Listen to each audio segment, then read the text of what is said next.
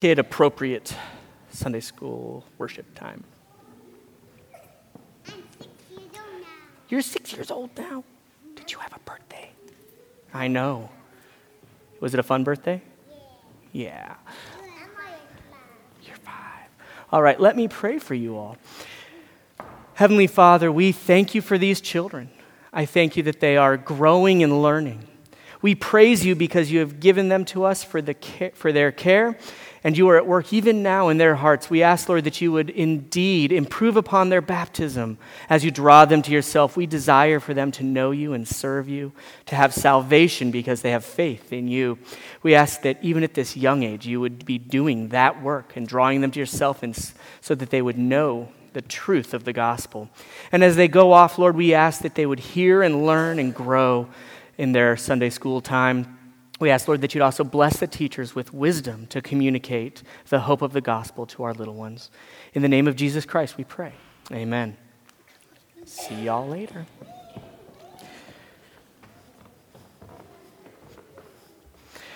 For those who are note takers and astute, you'll notice that the symbols of the season, the meaning of the Christmas star, is the title of the sermon, and that's a typo on my part. I think I sent Judith the uh, sermon series a little bit in the wrong order.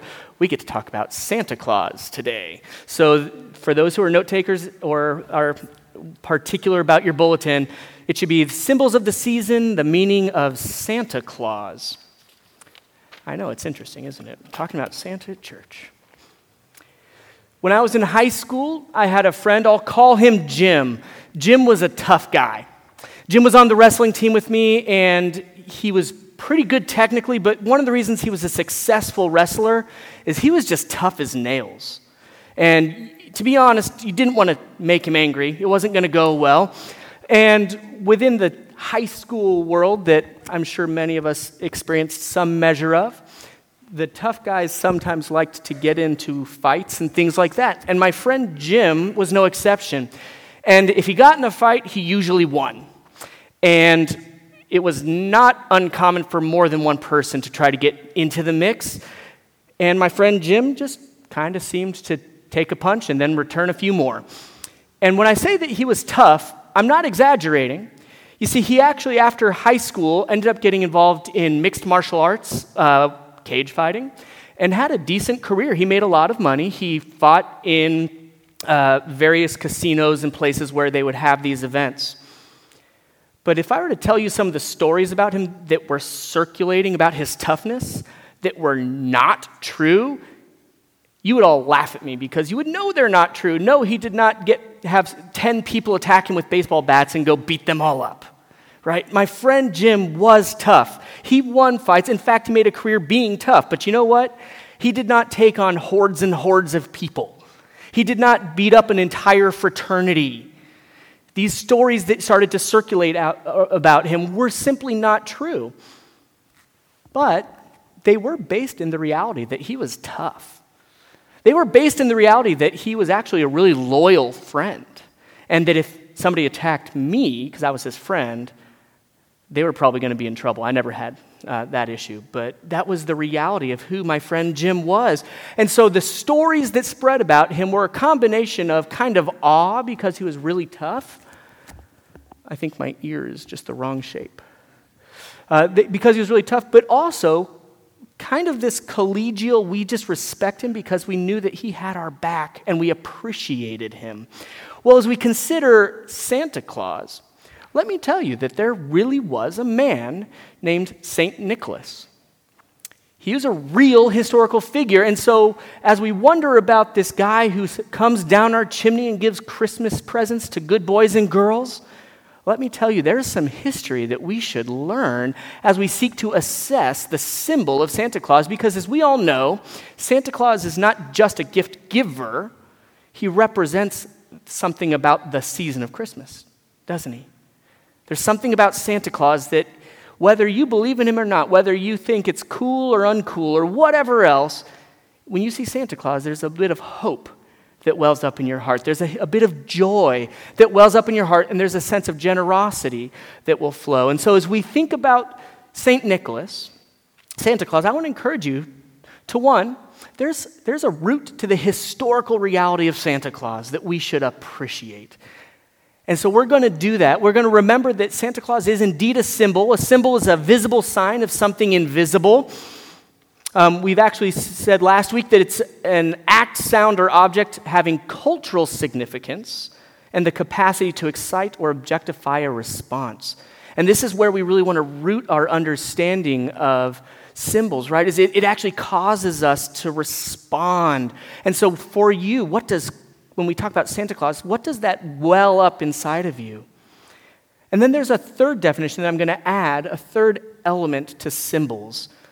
It's an authoritative summary of faith or doctrine.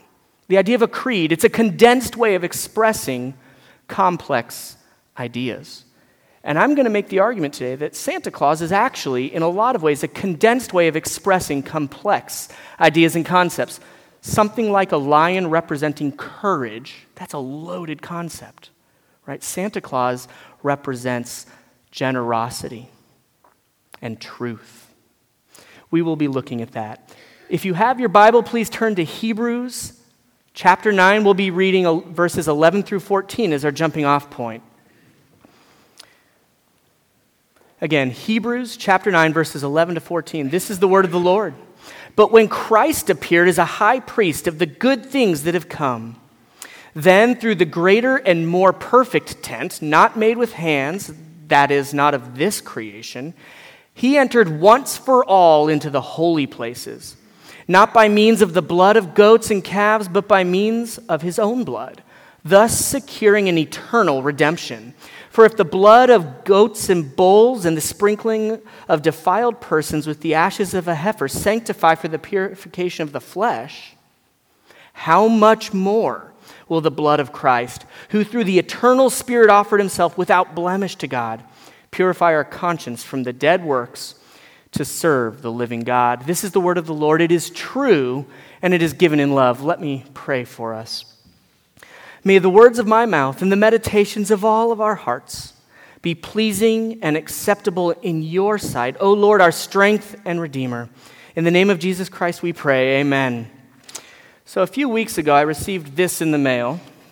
It's very old. Well, not very old. Some of you would take offense to that comment. This is a newspaper clipping. And in the newspaper clipping is a picture of our church. And this is the first bulletin from our church. This was actually sent by family members of a church member who was cleaning out their house kind of in late stages of life. And this is all this newspaper clipping is about the beginning of our church and the laying of the cornerstone of Faith Presbyterian Church. It's really cool. Why is that significant? Well, it marks a historic event and it set the stage for a lot of history. For some of us, this is our home church. We've grown up here. This is the church we've known our whole lives. For some of us, we moved into town, and this is the church where we ended up attending. Hopefully, because there's some aspect in which we heard the gospel richly and truly, and it affected our hearts. And we felt the fellowship of the saints, we felt loved and cared for. Right? But that groundbreaking many years ago, in, you know, pictured in faded, yellowed newspaper clippings, is a historic reality. It, it, marks as a symbol, the cornerstone of the church marks as a symbol all the good things God is going to do through this church over the years. I'm not trying to pretend that this church is perfect, right? That's not the point. The point is that that, that cornerstone, that historic event, it's, it's a landmark, it's a moment in history that we can look to and say, wow, all of this history has flowed from there. Much the same way, Santa Claus has that kind of a history. You see, St. Nicholas was a person, he was born estimated about the year 209, or 280 AD, and he was a priest who was known for his generosity. He was known as being an incredibly pious person. And there's the story, the, the foundational story of St. Nicholas that has traveled throughout the ages is that as a generous man, he came across a poor man who had three daughters. And at this point in history, it was common for people to have to pay a dowry when they got married. Women would have to pay a certain amount of money in order to get married. Now, For, for, for our sensibilities today, that would be something that we would typically think of as wicked. Uh, but that was what happened in history in many cultures. And so St. Nicholas had recognized that this poor man could not afford the dowry for his daughters to be married. And if the daughters couldn't be married, then they would certainly fall into poverty and suffer horribly. And so one night he dropped a bag of gold down the chimney to pay the dowry for the first daughter. Well, as legends go, you know where that gold landed, right? They had put up stockings to dry by the fire, and of course, that gold fell right into the stocking. That's the way legends go. And St. Nicholas, being incredibly generous and wanting to care for this man, did this the next year for the second daughter. But the third year, the, the, as the story goes, the man wanted to know who this mysterious gift giver was, and so he hid by the fire and when the gold came down, he ran out and caught St. Nicholas. And St. Nicholas begged him, Please don't tell anybody. I want this to be anonymous. I want to be generous without personal benefit and all of the good things that you might expect a saint to say. But eventually, word spread, and St. Nicholas, St. Nick, became the one who people began to assume was responsible for all of the anonymous gifts that were given. See, generosity is a good thing, isn't it? It's a beautiful thing. And so, as we think as a starting point about who Santa is, what Santa means for us, Santa, in many ways, is a symbol that reminds us to be the best of who we can be. Santa reminds us that there is an equality, a need for people, no matter where they're from, no matter what their background is, to receive generosity. Santa Claus gives to children all around the world, right? And he does it all in one night. It's pretty amazing. But that is something that should be written on our hearts. As people made in the image of God, we have the law of God written on our hearts. Roman 1 tells us that we know it. We know that we're supposed to value those around us. We know that we're supposed to act charitably. We know it. But because of the effects of sin in our hearts, we rebel against that very law that is written on our hearts. And so Santa is a symbol of generosity, but also is a bit of a convicting symbol, isn't he? If, if we're supposed to be kind of by nature like Santa, we actually recognize that we simply are not. We tend to hoard our wealth, whether it's our gifts, our talents, our resources, our money. It's our inclination, it's our first inclination to protect ourselves. And so, let me encourage you as we think about Santa, it's a good challenge to us. Instead of casting it off as some cultural thing or casting Santa away for whatever reason you might, be challenged by the symbol that exists that Santa Claus does give generously. St. Nicholas was not interested in his personal fame. St. Nicholas was not interested in growing through the ranks within the ecclesiastical structures.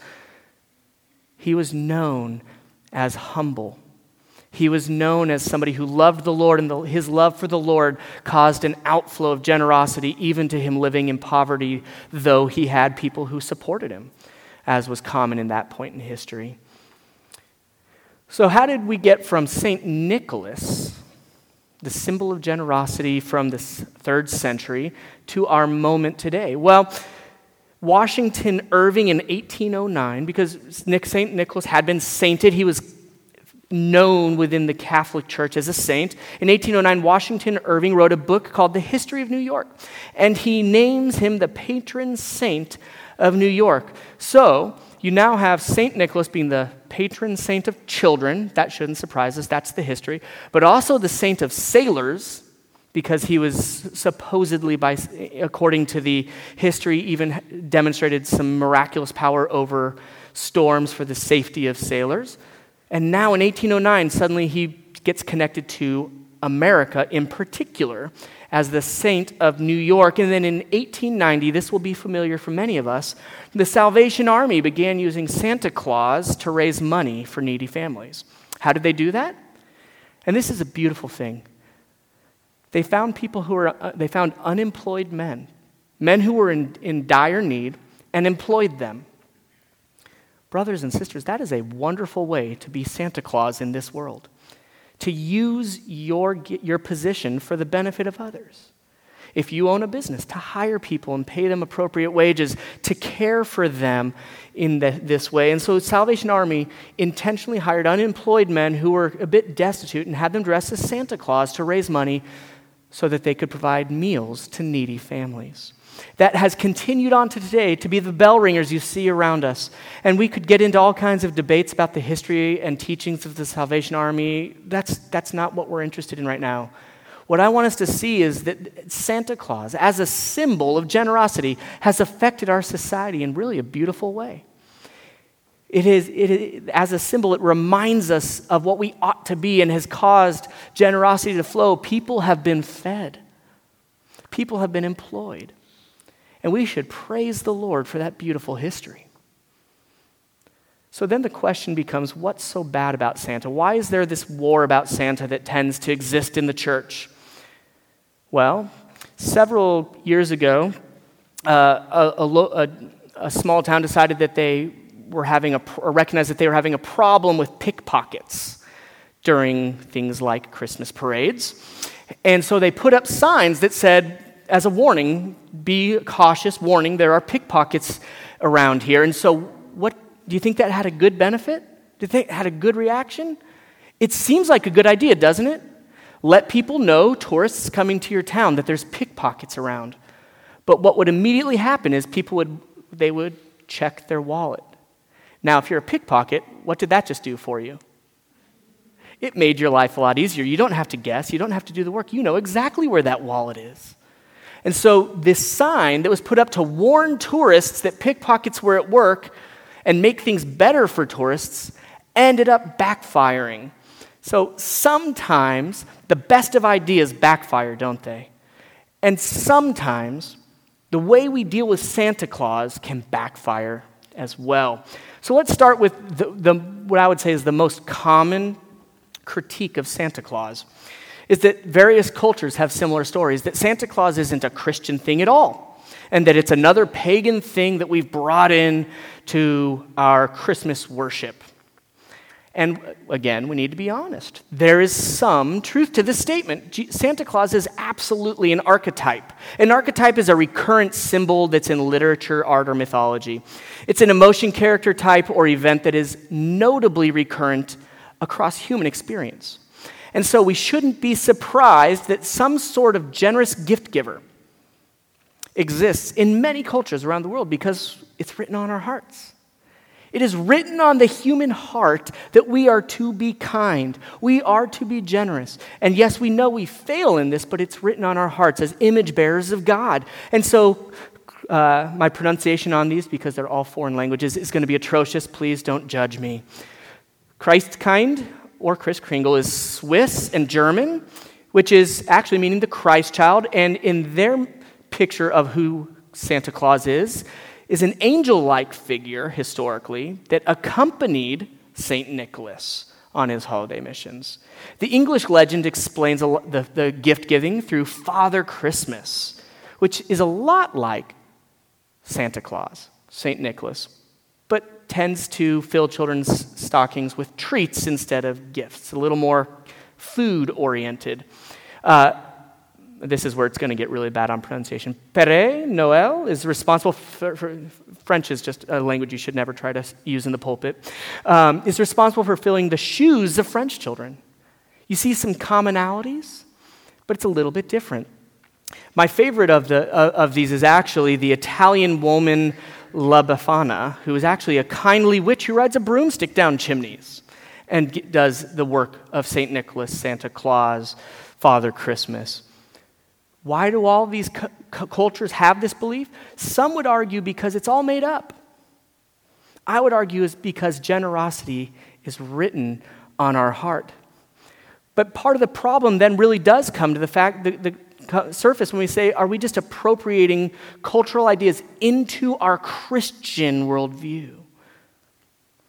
And I would agree that we should be very cautious about that, right? Just like we said with the Christmas tree, there is historical value. There are real things about the symbol of the Christmas tree that we should have that we should value as Christians. Generosity should be valued about Santa Claus. But maybe witches flying a broomstick down chimneys falls outside of the pale of Christian faith. But let's get a little deeper because it's not just about the historical or, or worldwide use of Santa Claus and the idea of the generous gift giver.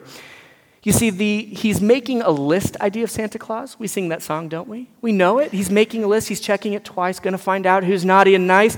That comes from 1822 uh, poem by Clement Clarke. The original title is An Account of a Visit from St. Nicholas. It's better known as Twas the Night Before Christmas. And then it didn't take long for Santa Claus, as, as the Dutch came to the United States, as they immigrated, and, and they were the ones who kind of had an affection for St. Nicholas. And we'll get to why that might be the case in a little bit. Uh, but as the Dutch came to the United States and they brought uh, the idea of St. Nicholas with them, there was kind of a resurgence around that same time in the United States. And it became a bit of a marketing ploy. You, you started to see things like St. Nicholas being dressed and put in storefronts as and then the, eventually instead of mannequins you had the live santa event and suddenly you had the commercialization of santa claus santa claus being part of parades uh, but more than that really christmas sales and everything else it goes back to the 1890s that we see advertising using santa claus and with that comes a bit of pressure to make sure your children receive all the gifts that they so much deserve. So, marketing ploys. What's so bad about that? Well, Christmas isn't about marketing. Christmas isn't about getting stuff, and it's not about giving stuff. Christmas is about the coming of our Savior, Jesus Christ, into the world. And so when we see Santa Claus get wrapped up in the marketing ploys and we want to have Elf on the Shelf and Santa Claus and all the decorations we easily lose sight of the fact that our Savior was born humbly. And instead of thinking about our Savior, we think about a jolly man in a red suit. And that is a problem.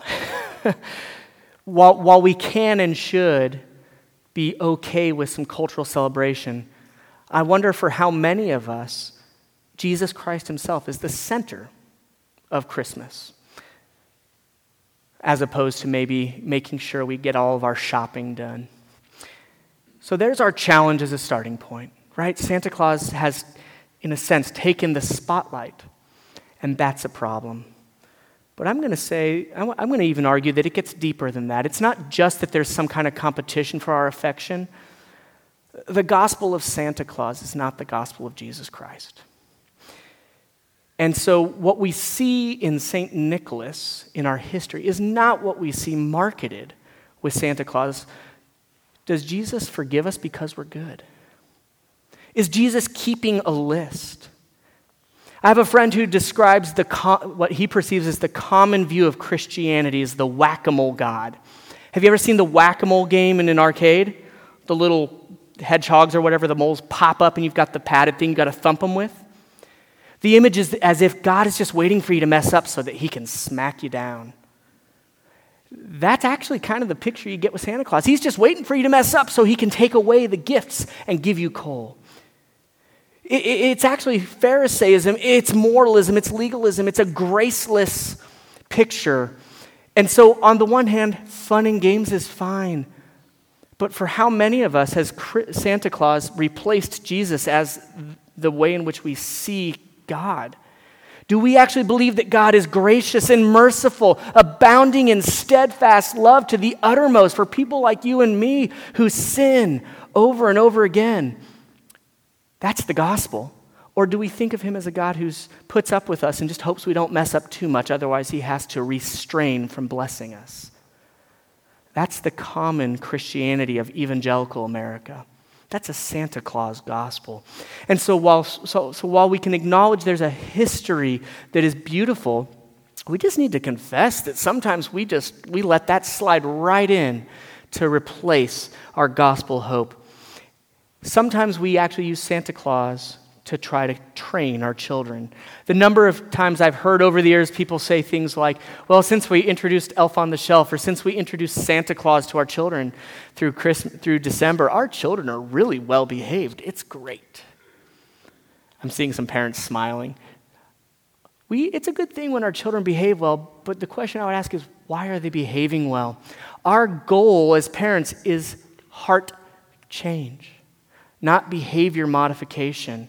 Because behavior modification will never draw somebody to saving hope in Jesus Christ. Behavior modification will never raise up children who are successful adults because it's all about reward instead of about, instead of about something deeper, like your deep affection for Jesus Christ and your valuing of human beings around us.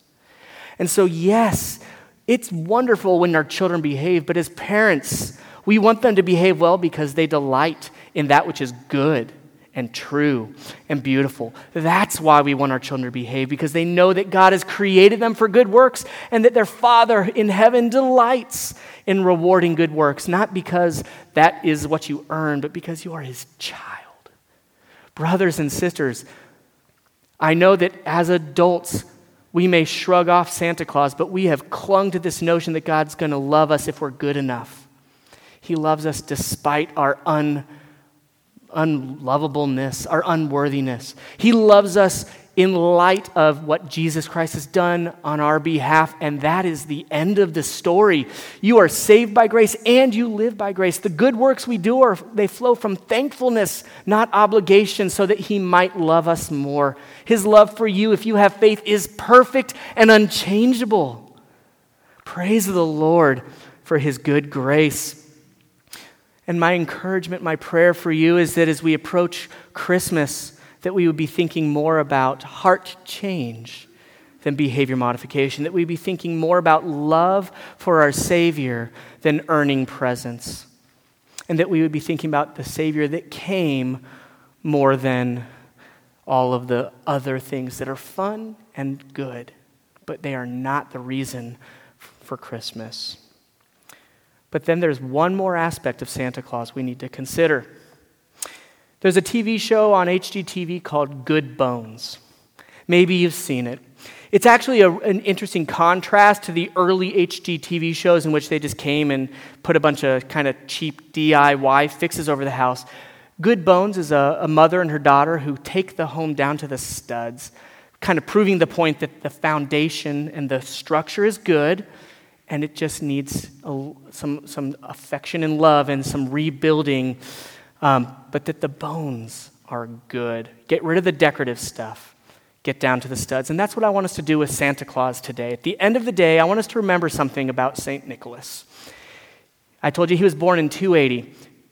That means he was alive in the year 325. For those who are a bit history nerds, 325 was the year of the Council of Nicaea. What was going on? Why did we have to have some church council? Well, following the Emperor Diocletian, who persecuted Christians, St. Nicholas had actually been, uh, he had actually been exiled during that persecution. As a follower of Christ, he had been sent away from his home and his people. And then Diocletian died, and who came into power? Well, Constantine, who converted to Christianity. And suddenly, Christianity had a place of security in society. And you saw a bit of a resurgence of the church in that sense. But what happened was a guy named Arius started going around teaching. He had become, gained a following, and he taught that Jesus was not fully God. He taught that Jesus was only partially God. That actually there was a time in which Jesus didn't exist, that he was the first of created order and things like that. And so you had a Council of Nicaea that was called primarily to deal with the rise of this false teaching. And you know what? St. Nicholas was there.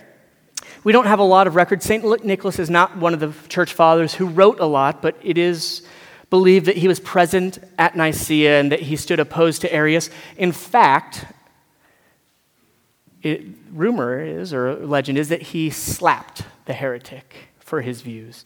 That he found Arius claiming that Jesus Christ was not fully God so offensive that he struck him and then was ultimately disciplined for violating proper uh, behavior.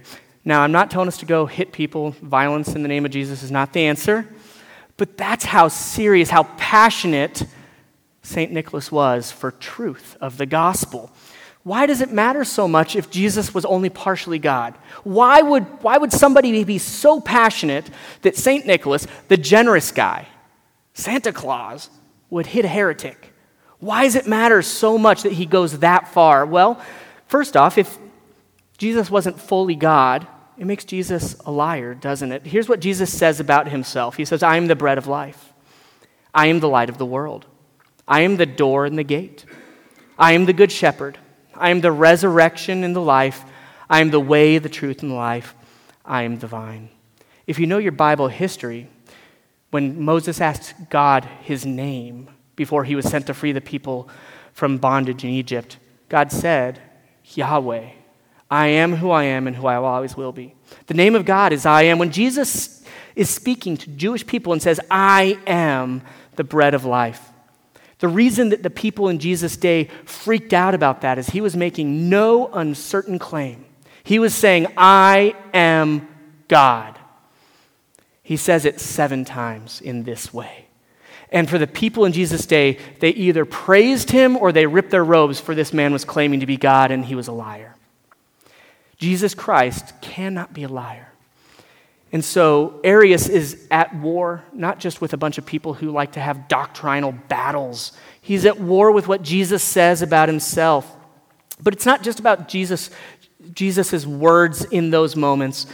Uh, Westminster uh, Catechism asks this question Why was it requisite that the mediator should be God? In other words, why is it significant? Why does it matter that Jesus, our Savior, is fully divine? And the answer is this it was requisite that the mediator should be God, that he might sustain and keep the human nature from sinking under the infinite wrath of God and the power of death. Just a mere man could not hold off God's wrath or the power of death. Additionally, it says Jesus gives worth and efficacy to his suffering, obedience, and intercession. And to satisfy God's justice, procure his favor, and purchase a peculiar people. Give his spirit to them, conquer all our enemies, and bring them to everlasting salvation. The whole story of our salvation, the whole doctrine of what God is doing in bringing broken, hopeless sinners to himself rests on the fact that Jesus is not only willing to save, but he's able to save. The ability to pay the price for our sins rests in his perfections. He had to be a like sacrifice, he had to be man, but he had to be perfect. He had to be pure. He had to be holy. And if he was not fully God, he would not be perfect, pure, and holy. That's simply the definition of holiness. Hebrews 9, that we read earlier, says, When Christ appeared as a high priest of the good things that have come, then, through the greater and more perfect tent, catch that? There was already a shadow of things to come. There was already a process for salvation being met in the sacrificial system, but it was always pointing towards the one day, someday Savior, Messiah, who would perf- perfect the sacrificial system and complete it. And so, what does Jesus do? He makes a perfect tent. He enters, entered once and for all into the holy places. The priests back then had to do this every year. And the priests, because they were human beings, they were full of sin themselves, had to have sacrifices offered for their own sin before they could go offer sacrifices for the sins of God's people. The author of Hebrews says, No more of that. It is done, not by means of the blood of goats and calves, but by his own blood, thus securing what a powerful word. He secures our salvation, eternal redemption. And if the blood of goats and bulls and the sprinkling of defiled persons, meaning just human beings, with the ashes of a heifer sanctify for the purification of flesh, how much more will the blood of Christ, who through the eternal Spirit offered himself without blemish to God, how much more will it purify our conscience from dead works to serve the living God? Why was St. Nicholas generous? Why was he so pious? Because he was loved and accepted by a holy God through the person and work of Jesus Christ. And he understood that his conscience had been purified from dead works so that he was free to serve the Lord God. Brothers and sisters, the same is true of you. We continue as we think about the, the, author of the Hebrews. He says, Consequently, Jesus is able to save to the uttermost those who draw near to God through him since he always lives to make intercession for them. For it was indeed fitting that we should have such a high priest, holy, innocent, unstained, separated from sinners, and exalted above the heavens. He has no need, like those high priests, to offer sacrifices daily for his own sins and then for those of the people, since he did this once and for all when he offered up himself. For the law appoints men in their weakness as high priests. But the word of the oath, which came later than the law, appoints a son who has been made perfect forever.